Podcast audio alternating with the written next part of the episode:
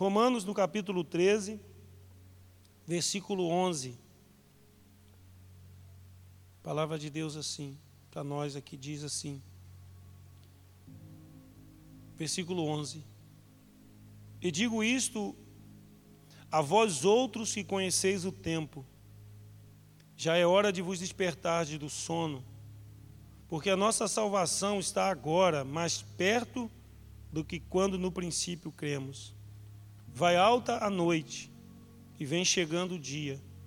Deixemos, pois, as obras das trevas revistamo-nos das armas da luz. Andemos dignamente como em pleno dia, não em orgias e bebedices, não em impudícias e dissoluções, não em contendas e ciúmes, mas revestivos do Senhor Jesus Cristo e nada disponhais para a carne no tocante às suas concupiscências. Amém? Nesse texto, as Escrituras nos falam, irmão, sobre a importância de conhecer o tempo. Esse texto, Paulo está focando para nós a necessidade que nós temos de conhecer o tempo. E conhecer o tempo tem a ver com o discernir a hora e a época. Nós precisamos ter neste tempo a capacidade de discernir este tempo, de discernir esta hora. Uma pergunta que eu quero fazer aos amados é: você conhece o tempo? Você sabe o tempo em que nós estamos vivendo? Será que nós sabemos, dentro do tempo que nós vamos conhecer, que horas são agora? Mas alguém pode dizer assim, pastor, eu sei. Se nós olharmos no relógio agora, por exemplo, no meu relógio aqui são 10 horas e 20 minutos. Então eu sei a hora. E que dia é hoje? Hoje é domingo. É o primeiro dia da semana, às 10 horas e 20 minutos. E hoje é dia 31 de maio de 2020. Então nós podemos dizer assim, embora eu conheço o tempo. Eu conheço a hora. Eu sei então que hoje nós estamos vivendo no mês de último dia do mês de maio do ano de 2020, no primeiro dia da semana, às 10 horas e 20 minutos. E que o dia está maravilhoso. O céu está lindo. Então eu conheço este tipo de tempo nós podemos conhecer, porque este é o tempo que a Bíblia chama de cronos, que é o tempo medido, o tempo contado. O tempo que se marca pelo relógio, daí vem o que? Cronômetro, cronos. É o tempo que é medido em dias, em meses, em épocas, em anos, em estações. Neste tempo nós sabemos, no tempo Cronos, nós sabemos as estações: verão, o outono, o inverno, a primavera. E nós conhecemos o tempo. Então alguém pode dizer, pastor, se pergunta se eu conheço o tempo, eu digo, eu conheço o tempo, eu sei o tempo. Mas existe um tempo em que nós não podemos contar, não pode se medir mas se pode conhecer. Esta é a palavra que nós queremos meditar nesta manhã, irmãos. Aquele tempo que não se mede, mas que nós estamos vivendo e podemos conhecer. E é importante conhecer este tempo. É isso que as Escrituras nos falam nesta manhã. Interessante que quando o apóstolo Paulo está escrevendo aos Romanos, no versículo 11 ele diz assim: E digo isso a vós outros que conheceis o tempo. Ele, ao falar para a igreja, ele diz: A igreja conhece o tempo. Por isso eu fiz a pergunta: Você conhece o tempo? Você conhece a hora? Eu conheço a hora, eu conheço o tempo em que estamos vivendo. Mas ele diz que nós conhecemos, porque não é uma pergunta, é uma afirmação. As Escrituras dizem: isto digo a vós outros que conheceis o tempo. Essa palavra tempo aqui, irmãos, ela não é cronos. Existem duas palavras no original bíblico, e nesse caso o Novo Testamento escrito no grego, há uma palavra, como eu disse aos irmãos, a palavra cronos, que é o tempo medido. Em quantos segundos você consegue correr 100 metros?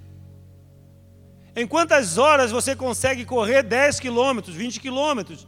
Então você começa a correr e você zera o cronômetro e daqui a uma hora e pouco, ou alguns um tempo menor, mas você consegue medir, isso é cronos, é o tempo medido, é o tempo contado, é o tempo em que se conta em anos, em dias, em horas, segundos, minutos. Mas essa palavra tempo aqui é a palavra kairos, e também é uma medida de tempo. Só que essa palavra kairos não é o tempo medido, não é o tempo que você pode medir, com, com um cronômetro, porque ele tem a ver com o tempo de Deus, tem a ver com o tempo eterno de Deus. E, e interessante que aí ele vai dizer assim: digo isso a vós outros que conheceis o tempo. Então nós vamos conhecer os dois tempos. Nós vamos conhecer o tempo, saber que hoje é domingo, 31 de maio de 2020, 10 horas e 20 e poucos minutos. Mas a igreja precisa também conhecer o tempo de Deus. Embora nós não possamos medir o tempo de Deus e nem contar o tempo de Deus, porque ele tem a ver com a eternidade de Deus, ele tem a ver com a ação de Deus, com o desenvolvimento das coisas de Deus, nós podemos conhecer este tempo. Nós podemos conhecer a respeito do tempo de Deus. E por que isso é importante, irmãos? Por algumas coisas que nós queremos falar aqui.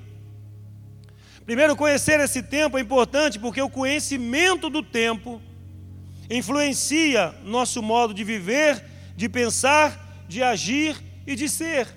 Influencia nossa vida como um todo. Veja só, olhando rapidamente para o tempo Cronos.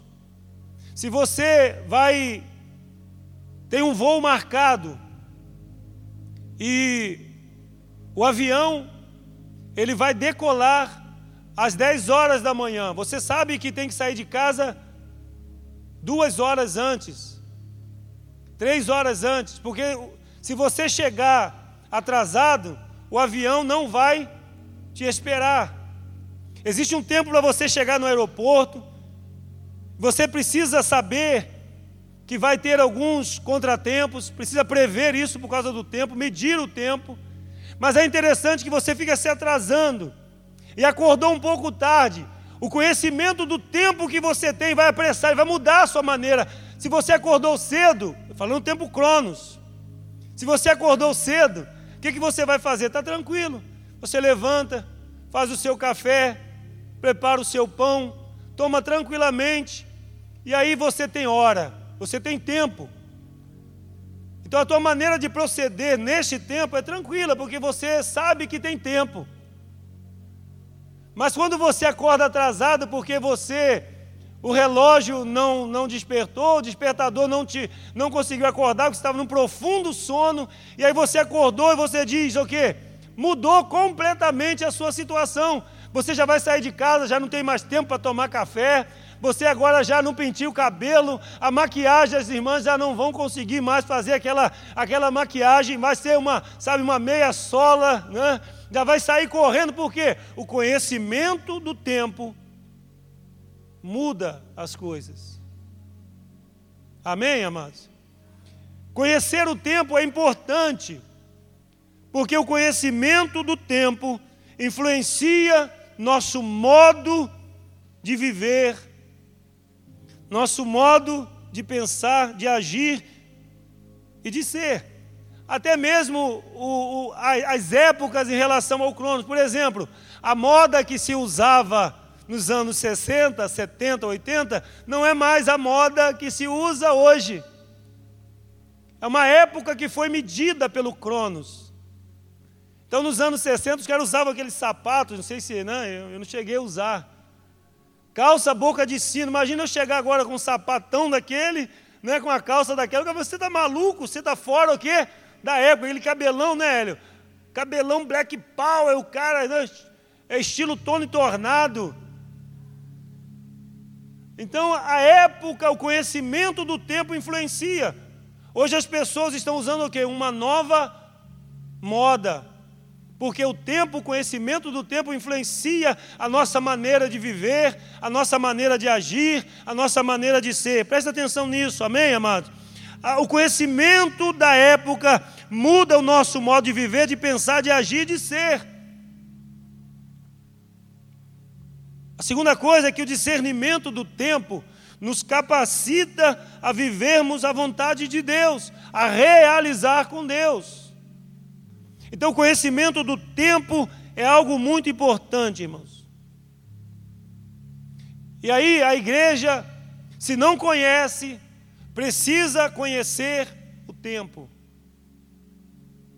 Mais do que conhecer o tempo, que é normal que qualquer um de nós conheça o tempo Cronos, nós necessitamos conhecer o tempo Kairos, o tempo de Deus. E é isso que Paulo está dizendo assim, e digo isso a vós outros que conheceis, porque se nós conhecemos o tempo de Deus, vai mudar radicalmente a nossa maneira de agir, assim como o Cronos muda a nossa maneira de proceder naturalmente, o conhecimento do Cairós vai mudar radicalmente a nossa maneira de proceder espiritualmente. Assim como o tempo Cronos influencia a minha rapidez, a minha ligeireza, a minha ação, a minha rapidez ou inércia, a minha tranquilidade ou pressa, a minha calma ou aceleração, o tempo Kairos também vai determinar, vai influenciar a minha vida. Porque o conhecimento do tempo, como eu falei, ele influencia o nosso modo de viver.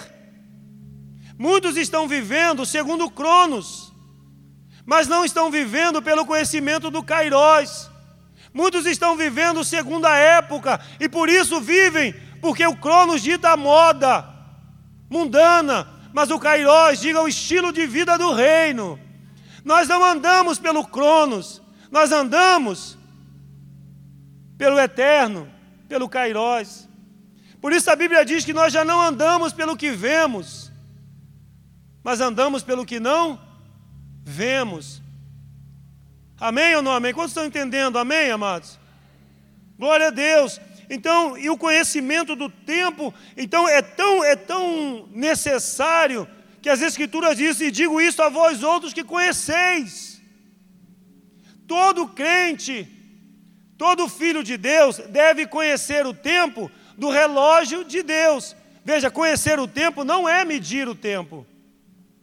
Porque este tempo de Deus, ele não pode ser medido. Porque Cronos é o quê? O tempo medido, mas Kairos é o tempo eterno de Deus. A palavra Cronos tem a ver com o tempo medido, a palavra Kairos com o tempo de Deus. Está em foco a eternidade de Deus, a ação de Deus. Aleluias. Mas que tempo é este que nós estamos vivendo, pastor? Que tempo é esse que nós estamos vivendo? Cronologicamente falando, nós estamos vivendo uma crise. Nós estamos em um tempo de crise, qualquer pessoa consegue perceber isso.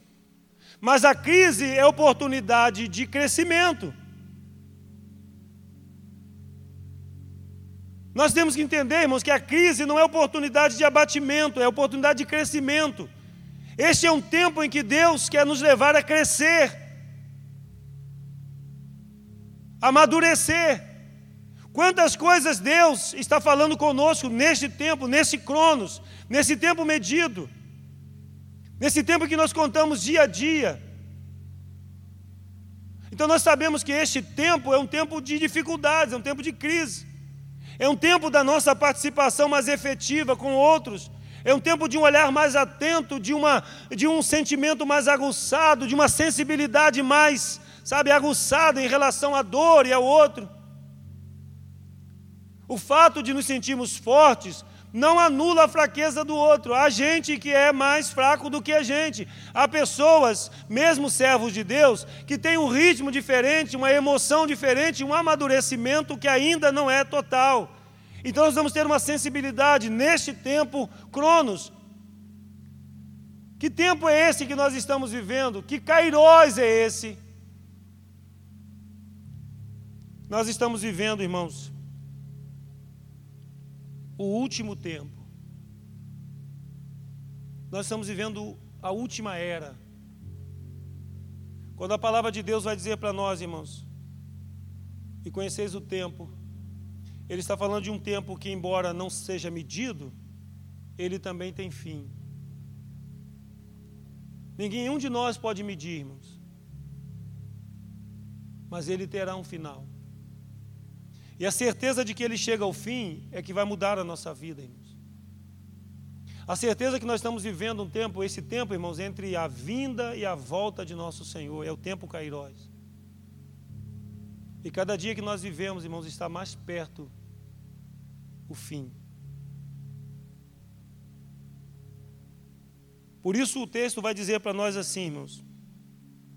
E digo isso a vós outros que conheceis o tempo. Já é hora de vos despertar do sono, porque a nossa salvação está agora mais perto do que quando no princípio cremos. O que significa esse texto aqui, irmãos? A nossa salvação está mais perto agora do que quando no princípio cremos. Quem que tem certeza da salvação? Mas como que a nossa salvação está mais perto agora se nós já temos certeza? O que, que essa palavra quer dizer para nós, irmão?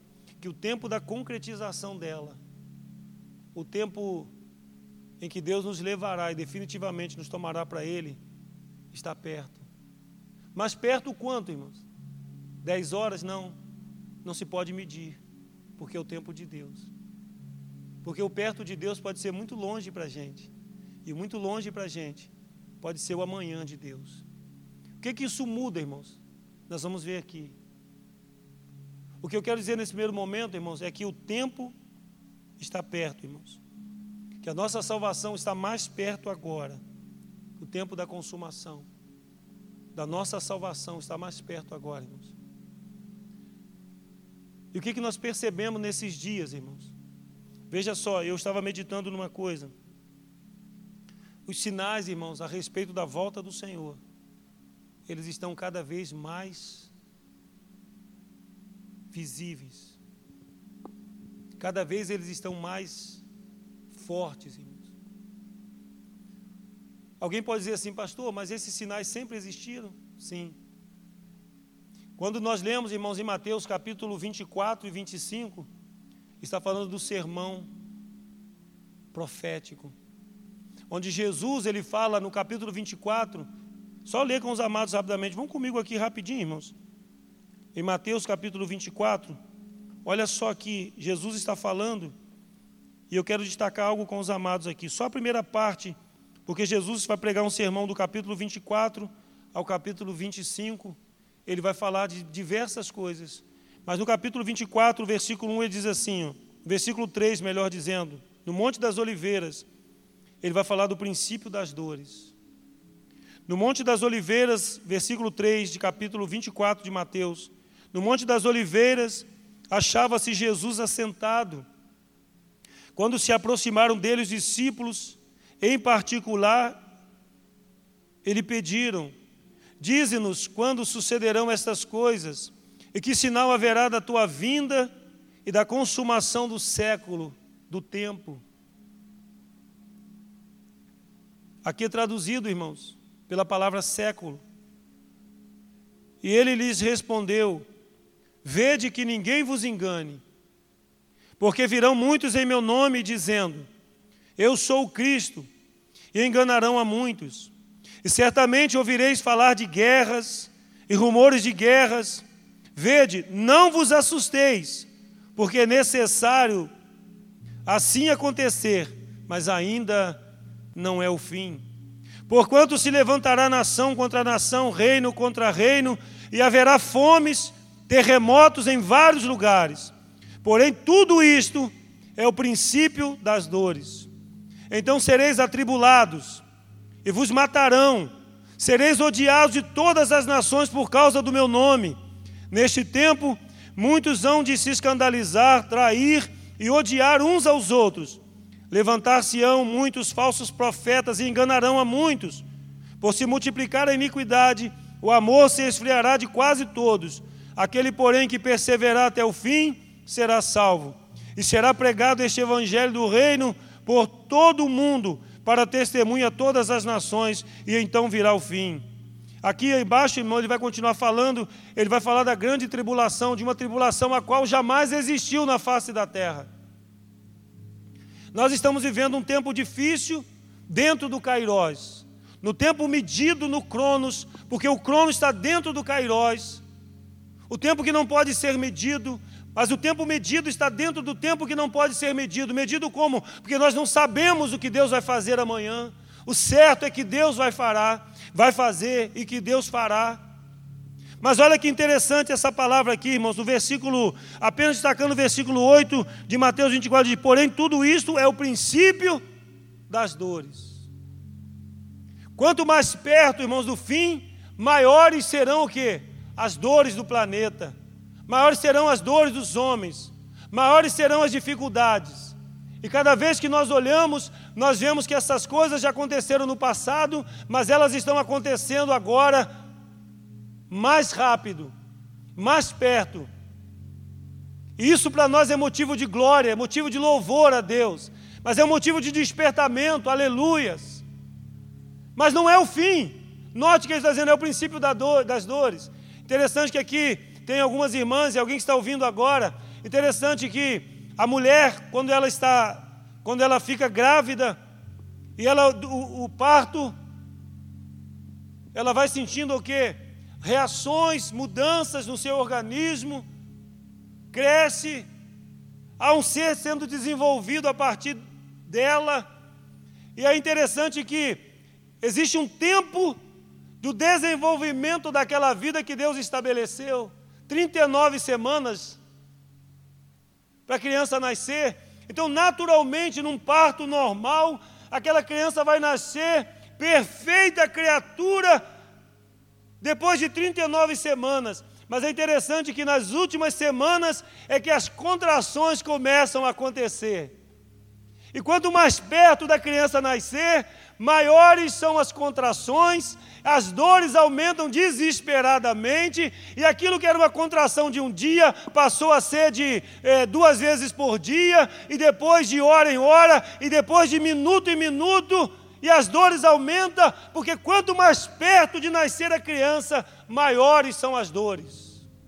Até que a mulher sente uma dor, dizem, e aí alguém pode ser testemunho, porque nisso não, né, o homem não foi gerado para isso, dizem que a dor do parto é uma dor dilacerante, é uma dor muito forte, mas depois que a mulher sente essa dor terrível, ela olha e vê o resultado dessa beleza, que é o filho que ela tanto amou no seu ventre, agora está nos seus braços, ela diz: Que lindo. É a cara da mãe. Porque se alguém diz que é a cara do pai, o médico diz: importante que tem saúde. Mas depois da dor vem o que, irmãos? Vem a alegria. Então, no tempo de Deus, irmãos, as dores estão aumentando, irmãos. E vai chegar a hora de nascer a eternidade, de nascer verdadeiramente o dia. A Bíblia está dizendo para nós aqui que o dia está o quê? Está perto. Nós não vamos temer, irmãos. Nada que vai acontecer as dores, as trevas que virão, as calúnias, as perseguições, quanto mais se intensificares, mais glória vamos dar a Deus. Sabe por quê? Porque está mais perto de nascer a eternidade, aleluias. Não vamos temer, irmãos, esses dias. Por que, que não tememos esses dias? Porque o Pai está no controle do tempo. Amanhã ele diz: cessou. Que horas é da noite eu não sei, o amanhã vai chegar. Isaías, o profeta, disse a respeito da sentença de Edom. Guarda, guarda, guarda! Que horas é da noite? Oh, eu não sei que horas são, mas olha, o amanhã vem e a noite volta. O amanhã vai chegar, irmãos. Nós vamos nos abraçar de volta, vamos nos beijar outra vez, mas virão coisas maiores e mais difíceis Sabe uma coisa que eu quero falar aqui, irmãos? Está gravada essa palavra, e quem vai escutar essa palavra é fundamental prepararmos a nova geração, irmãos. Porque eu creio que não vou enfrentar tantas coisas, Mas as gerações que virão vi, enfrentarão absurdos, irmãos. E a igreja está ficando cada vez mais rasa, mais mundanizada, mais parecido com as trevas. E aí, no tempo Cairós, a palavra de Deus nos recomenda algo aqui, queridos. Fala de um estilo de vida, irmãos. Não fala de um dia de domingo. Sabe por quê, irmãos? Porque nós temos que mudar essa história, irmãos, de que no domingo a gente tem uma roupa, a roupa do ministro, a roupa do pastor, a roupa que a gente brinca às vezes, roupa de ver Deus. Mas qual é a roupa de ver Deus? Eu sei que a gente brinca não é com isso, não é, não é problema. Mas qual é a roupa de ver Deus? Qual é a roupagem daqueles que conhecem o tempo? Você não pode levantar da tua casa e ir para o trabalho com a tua roupa de dormir. Você vai, meu irmão, de pijama. Você levanta de manhã com aquele pijamão lá. E alguns ainda têm coragem de botar camisa de político para dormir, misericórdia. Está amarrado. Ou aquela roupa, você acorda com aquele pijamão, aquela pantufa do lado, aí você vai trabalhar, o patrão vai dizer, meu filho, volta para casa, está maluco? Você veste a roupa de trabalho, sim ou não, irmão? Você se arruma. Até quem trabalha em casa bota, se arruma, bota, bota até perfume. Porque existe uma roupa para dormir e uma roupa para sair. Existe uma roupa do mundo, existe uma roupa de quem conhece a era. Existe uma roupa da noite, essa é a roupa do mundo. Existe uma roupa daqueles que conhecem o tempo de Deus. Veja, irmãos, quem conhece o tempo de Deus muda o conhecimento do tempo muda a minha vida. Se eu conheço que Deus vai vir amanhã, eu vou ter uma postura de vigilância hoje. Eu vou ter uma postura de santidade hoje. Não tem a ver com roupa no sentido físico, também tem. Mas tem a ver com a roupagem do caráter. Esse texto nos ensina algo tremendo. E isso digo a vós que conheceis o tempo. Sabe, irmãos, eu conheço o tempo. E conhecer o tempo vai me levar a mudar radicalmente a minha vida. Oh, aleluias! O conhecimento desse tempo está mudando radicalmente. O conhecimento do Cronos agora mudou. A gente está de máscara.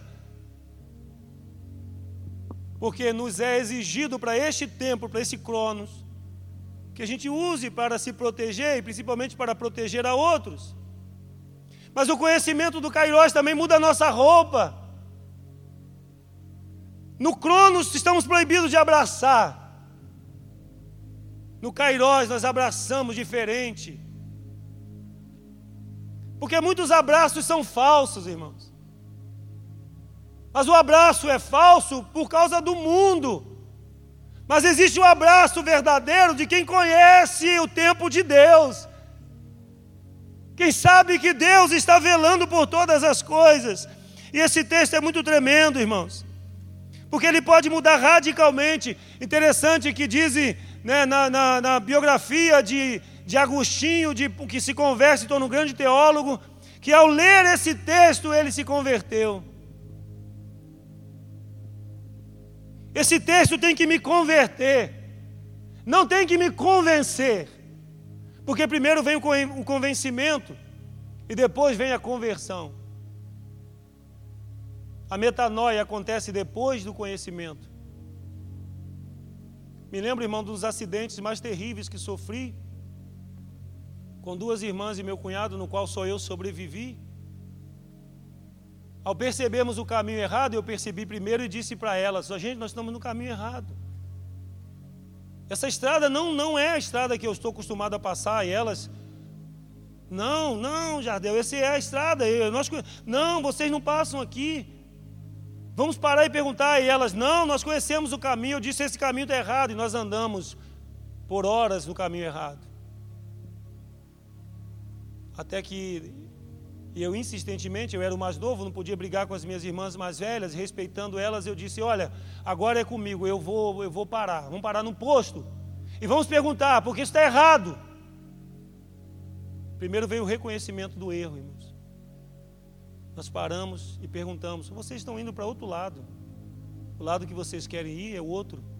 E nessa volta, irmãos, não houve tempo para que nós pegássemos o caminho certo. Tivemos um acidente, entramos debaixo de uma carreta. Elas morreram, meu cunhado morreu, e só eu sobrevivi. O conhecimento do tempo, irmãos, é fundamental para que nós façamos agora, irmãos, uma, um retorno às coisas de Deus, irmãos. O reconhecimento que nós estamos andando no caminho errado, irmãos. Nesses dias Deus me levou a reconhecer que eu andei muitas coisas erradas, irmãos. E mesmo tentando fazer o bem e achando que estava fazendo o bem, Deus mostrou para mim: você andou pelo caminho errado. E Deus me levou ao arrependimento. Deus me levou ao quebrantamento. Primeiro Ele me convenceu do meu erro. Depois Ele me fez mudar a minha mente. É assim que Deus está trabalhando conosco, é o conhecimento do tempo, irmãos. Porque o conhecimento do tempo, como eu disse ainda há pouco, irmãos, ele muda a nossa maneira Há um tempo para dormir, eu me visto para dormir. É um tempo para trabalhar. E eu me visto para trabalhar. Há um tempo em que eu vivia no mundo e a minha roupa, o meu caráter era o caráter da noite. Mas agora eu conheci o tempo de Deus e a minha roupa e o meu caráter é o caráter do dia, é o caráter da luz. Tem que ser, irmãos. Porque o conhecimento de Deus, irmãos. Porque muita gente que está na igreja, irmãos, ele conhece o dia do culto, mas não sabe do dia do Senhor. Eu não sei do dia do Senhor, irmãos, porque eu não posso medir. Jesus nos ensinou dizendo: o dia ninguém não sabe, nem o filho na carne, nem anjos, só o Pai. O Pai sabe. Mas Ele sabe, se Ele sabe, eu sei que Ele sabe. Eu não sei que dia é este, eu não posso medir. Um dia para o Senhor é como mil anos, e mil anos é como um dia, uma vigília de ontem que passou. Porque Deus não conta, porque Deus é eterno, irmãos. A eternidade de Deus não é daqui para frente, a eternidade de Deus é daqui para trás também. Porque ele é, ele é sem princípio, sem causa. E Ele é a causa motora de todas as coisas. E Ele é o final de todas as coisas. Por isso Ele é o Alfa e o Ômega. O conhecimento desse tempo, irmãos, é fundamental para mudar, irmãos. E nesse tempo, irmãos, existe um chamado ao despertamento, irmãos. Sabe, o versículo 11 aqui de Romanos vai dizer para nós assim: já é, já é hora de vos despertardes do sono. Deus está nos chamando a um tempo de ativação, irmãos. Deus está nos chamando a um tempo de despertamento. Deus está dizendo que a igreja precisa acordar por causa do conhecimento do tempo, porque está perto, irmãos. Nós temos que invadir as nações do, com a palavra do Evangelho, a palavra de salvação, a palavra de que Jesus volta. Enquanto nós estamos vivendo nesta terra, irmãos, para a glória de Deus, pregando que Jesus Cristo vai voltar, que está perto, que os sinais estão cada vez mais evidentes. E as contrações estão agora, irmãos, no menor tempo e mais intensas, porque o Cordeiro está às portas, irmãos. Oh, aleluias. Existe um chamado, irmãos. Esse texto aqui no versículo 11 diz assim: Despertar do sono. O que, que Deus está falando, irmãos, conosco aqui? Existe um chamado, irmãos, à vigilância, à ação, ao envolvimento, à expectativa. Deus está nos chamando a levantar, irmãos. Ele está falando de um sono espiritual. Ele não está falando de dormir, porque dormir é importante fisicamente, cronologicamente. Você pode até colocar oito horas, seis horas, sete horas, seja quando for. Precisa dormir toda noite. Dormir é fundamental para a saúde física. Mas dormir espiritualmente é ruína, é morte certa. Por isso o apóstolo diz: Desperta tu que dormes levanta-te dentre os mortos e Cristo vai te iluminar. A noite já é passada, o dia já é chegado. Nós já estamos no dia, irmãos. Nós já estamos no tempo e que é o último tempo. E ele pode acabar a qualquer momento. Ele pode ser encerrado, irmãos. Nesta era de trevas, pode cerrar, fechar, para que nós entremos na eternidade com o nosso Deus. É tempo de expectativa, irmãos tanto para aqui quanto para a eternidade. Expectativa de um grande mover de Deus, irmãos. Alguém dizendo Deus perdeu o controle. Não, Deus está sentado no trono e tem o controle de tudo.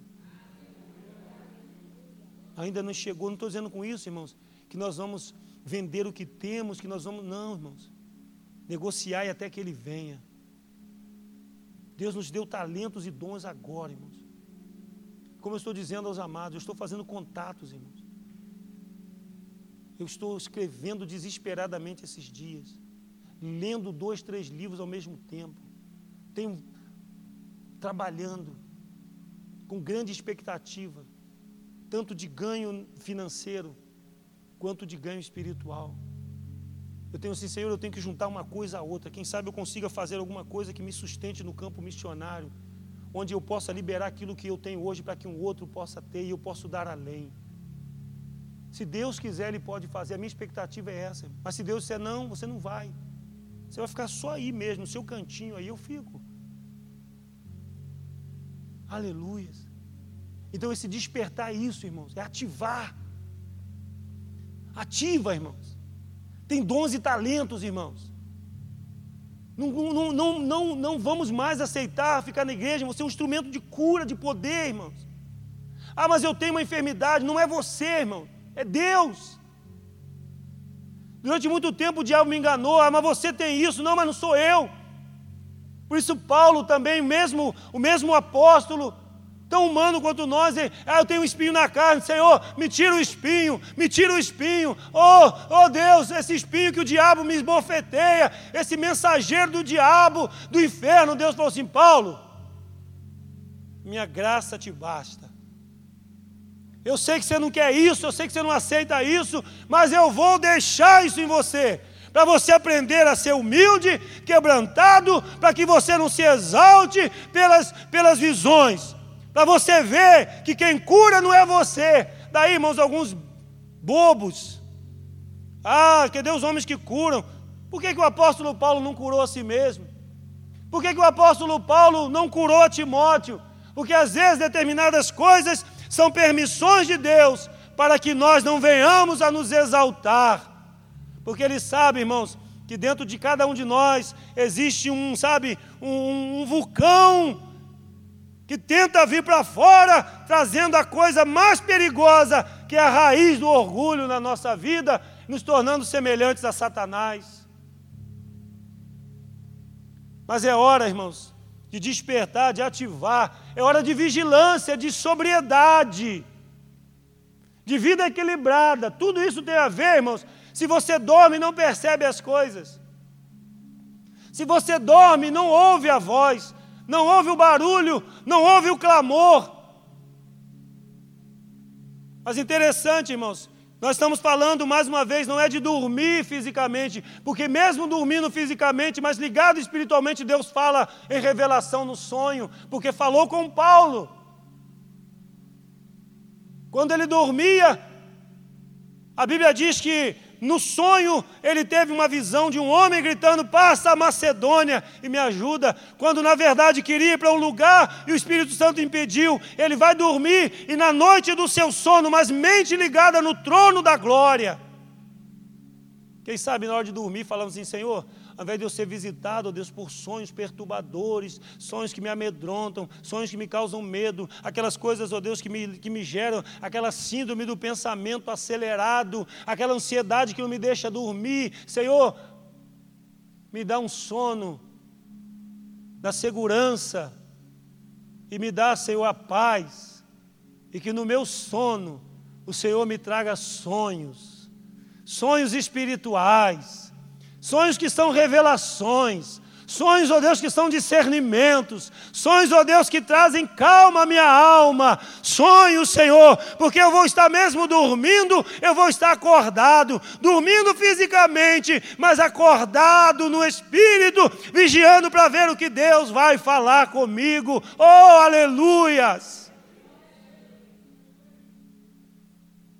Oh, glória a Deus versículo 12 e 14, para a gente encerrar aqui essa palavra, vai dizer assim: Vai alta a noite, e vem chegando o dia. Deixemos, pois, as obras das trevas e revistamos-nos das armas da luz. Andemos dignamente como em pleno dia, não em orgias e bebedices, não em impudícias e dissoluções, não em contendas e ciúmes, mas revestivos do Senhor Jesus Cristo e nada disponhais para a carne no tocante às suas concupiscências.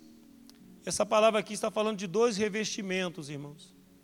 Um revestimento, no versículo 12, ele diz assim: Vai alta a noite e vem chegando o dia. Deixemos, pois, as obras das trevas e revistamos nas armas da luz. Primeira coisa que está falando é o seguinte, irmãos: nós precisamos tirar a roupa da noite e vestir a roupa do dia. O que, que é isso aqui, irmãos? É nos revestir do novo, tirar o velho, irmãos. Nós temos que nos despir das coisas do mundo, irmãos. Ele fala de algumas coisas, mas a Bíblia vai falar em tantos outros lugares.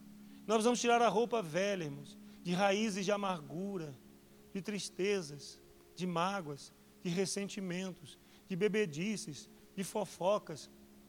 Como que alguém dentro do templo da casa de Deus, uma nova vida, pode ainda ser fofoqueiro, mentiroso, fingido, hipócrita? Isso é roupa da noite, é roupa das trevas, irmãos. Não é roupa do dia. Que nós não podemos nos envergonhar, irmãos, do que nós fazemos, porque nós somos da luz, irmãos. Está entendendo isso aqui, amados? Então ele está dizendo que é para você se revestir das armas da luz. Nós somos guerreiros da luz, irmãos. Havia um mito judaico entre os guerreiros da luz e os guerreiros das trevas. Daí até um livro do Daniel Mastral, Filhos do Fogo e Guerreiros da Luz. Uma é a roupa do inferno, outra é a roupa da glória, irmãos. Não tem a ver, irmãos, não está falando somente de roupa, no sentido de uma roupagem, de um vestido, mas está falando de um caráter, de uma roupa que é para o dia, de armas que são da luz. Oh, aleluia. Há um revestir aqui, irmãos, de pegarmos as armas da luz, que são armas espirituais, irmãos falado aqui num contexto diferente, mas são as mesmas armas das quais nós precisamos usar, porque nós não vamos nos envergonhar, irmãos, não precisamos nos envergonhar do que fazemos, porque chega esse texto aqui a dizer, irmãos, que algumas pessoas que ainda em trevas têm um certo senso moral, fazem o erro à escondida. Mas aqueles que hoje estamos percebendo, se os irmãos perceberem, tem gente, irmãos, que já faz o errado publicamente para que todos possam ver. Tem observado isso? E já chamam a atenção. Esses já estão num outro nível. Mas há aqueles, irmãos, que fazem o errado, fingindo que está fazendo o certo. Então está falando que esse texto, essa palavra, nós precisamos nos revestir das armas da luz. Mas um revestimento, irmão, só é possível quando há o quê? Um despir. Sim ou não, amados? Nós não podemos nos revestir do novo, irmãos, se não nos despirmos do velho. É isso que Deus faz conosco, irmãos.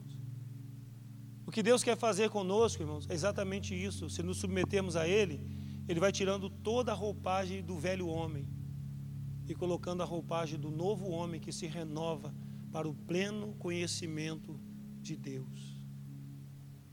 O segundo revestimento que ele fala aqui, irmãos, no versículo, versículo 14, diz assim: Mas revestivos do Senhor Jesus Cristo, e nada disponhais para a carne no tocante às suas concupiscências.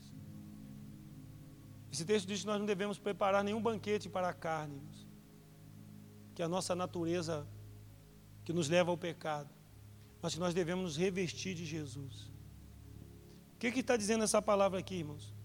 Que nós vamos revestindo o nosso homem interior no caráter de Jesus. E à medida que Jesus vai tomando o nosso interior, não a carne, porque se a carne toma, o nosso exterior fala o quê? O que é carnal. Gálatas 5, 22 fala do fruto do Espírito e dos frutos o quê? Da carne. Quais são os frutos da carne? Ira, bebedices, glutonarias, gritarias, porfias, contendas, idolatria, feitiçaria, sensualidade. Se eu alimento a minha carne, o meu exterior revela a minha natureza carnal. Mas se o meu interior é revestido de Jesus Cristo, meu exterior vai fazer o que, irmãos? Revelar Jesus. Quanto mais eu tenho Jesus em mim, mais Jesus aparece, mais o caráter dele, o poder. Porque às vezes, irmão, nós queremos o poder. Mas antes do poder, irmãos, nós precisamos ter o caráter. Porque é interessante, irmãos. Porque o poder de Jesus, muitas das vezes, irmãos, pode vir sem o caráter de Jesus. É, pastor. Em Mateus capítulo 7, no outro sermão, final do sermão da montanha, versículo 22, se não me engano, ele vai dizer o quê? Mas, Senhor, em teu nome não profetizamos, em teu nome não fizemos sinais, em teu nome não curamos. Dizer o que? Apartai-vos de mim, vós que praticais a iniquidade. Porque usar o nome de Jesus sem o caráter de Jesus é iniquidade. É como alguém que pega o seu cartão de crédito, achou o cartão do crédito do Anderson, e aí ele descobriu a senha, e ele foi lá e comprou. Ele usou o nome. Está entendendo, irmãos, que às vezes acontece a mesma coisa? Ah, em nome de Jesus, isso, em nome de Jesus, aquilo. Mas e o caráter de Jesus? Então, usar o nome de alguém, sem a permissão desse alguém, é pecado. Você está entendendo, irmãos? Quantas pessoas estão usando o nome das pessoas hoje para receber do outro, irmão? Para mim, para agora, irmão, no absurdo desse tempo, olha o nível da maldade do homem natural, irmãos. Mas, irmãos, o homem natural é assim. Temos que orar. Porque naturalmente, irmãos, os homens vão de mal a pior. Porque a natureza humana é corrompida, é perversa, ela é diabólica, ela é animal, irmãos. O homem sem Deus, irmãos, é um demônio na mão de outro demônio. Então, amados, veja isso, querido. Mas nós nos revestimos do Senhor. À medida que Jesus vai tomando o nosso interior, irmãos, trazendo a luz no porão da nossa alma. E quanto mais Jesus entra em nós, irmãos, mais o nosso interior vai sendo purificado e o nosso exterior. Por isso, irmãos, é que a Bíblia vai dizer: não adianta chegar para a igreja, diga, faça isso, não toque. Não adianta, irmãos. Condicionamentos religiosos não mudam, muda por um tempo mas só a presença real de Jesus, a luz dele em nós, é que vai brilhando no nosso interior. Não adianta dizer para a pessoa, você pode, porque por um momento ele diz que pode, mas ali na frente ele já vai dizer que não. Porque na primeira batalha mudou o condicionamento espiritual ou cognitivo, emocional, mas não mudou o coração. E o desejo de Jesus é mudar o coração primeiro. Ele nos dá um novo coração semelhante ao coração dele. Então, amados, vós que conheceis esse tempo, irmãos, e nós fechamos essa palavra aqui dizendo, querido, que é importante conhecer o tempo, irmãos. E hoje nós conhecemos o tempo, e todo aquele que ouvirá essa palavra agora vai conhecer o tempo. Nós estamos vivendo a última era, irmãos. Quando ela termina, que horas é da noite, pastor? Não sei. O amanhã vai chegar de novo. Mas a noite volta outra vez. Aleluia.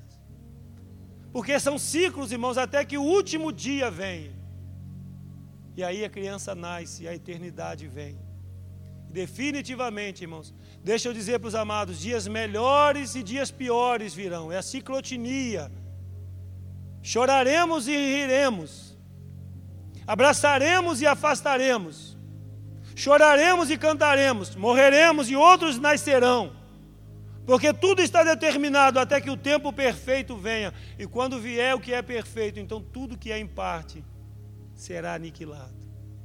Agora vemos por espelho como um enigma, mas depois, naquele dia, veremos assim como somos vistos, veremos face a face. Hoje já vemos Jesus meio embaçado mas depois, irmão, na eternidade, veremos o rosto do leão e o rosto do cordeiro. Guarde essa esperança, irmãos, e passa lá para frente. Passa esperança, irmãos. Nesse tempo Deus quer nos levantar, ativar, irmãos. Vamos sair para vencer, para guerrear, guerreiros da luz, irmãos, mas não com armas das trevas. Não vamos guerrear com as mesmas armas dos homens. Vamos guerrear com as armas da luz. Muito amor, irmãos. Muita paz, muita prosperidade, muita bênção, muita vitória, muita conquista, muita santidade, muito temor a Deus, muita, muito fogo no coração, muito glória para Deus. Vamos nos levantar, vamos sair, glória a Deus, aleluias, porque o tempo, Deus está no controle do tempo, aleluias, aleluias. Vamos adorar o Senhor nesta manhã, glória a Deus.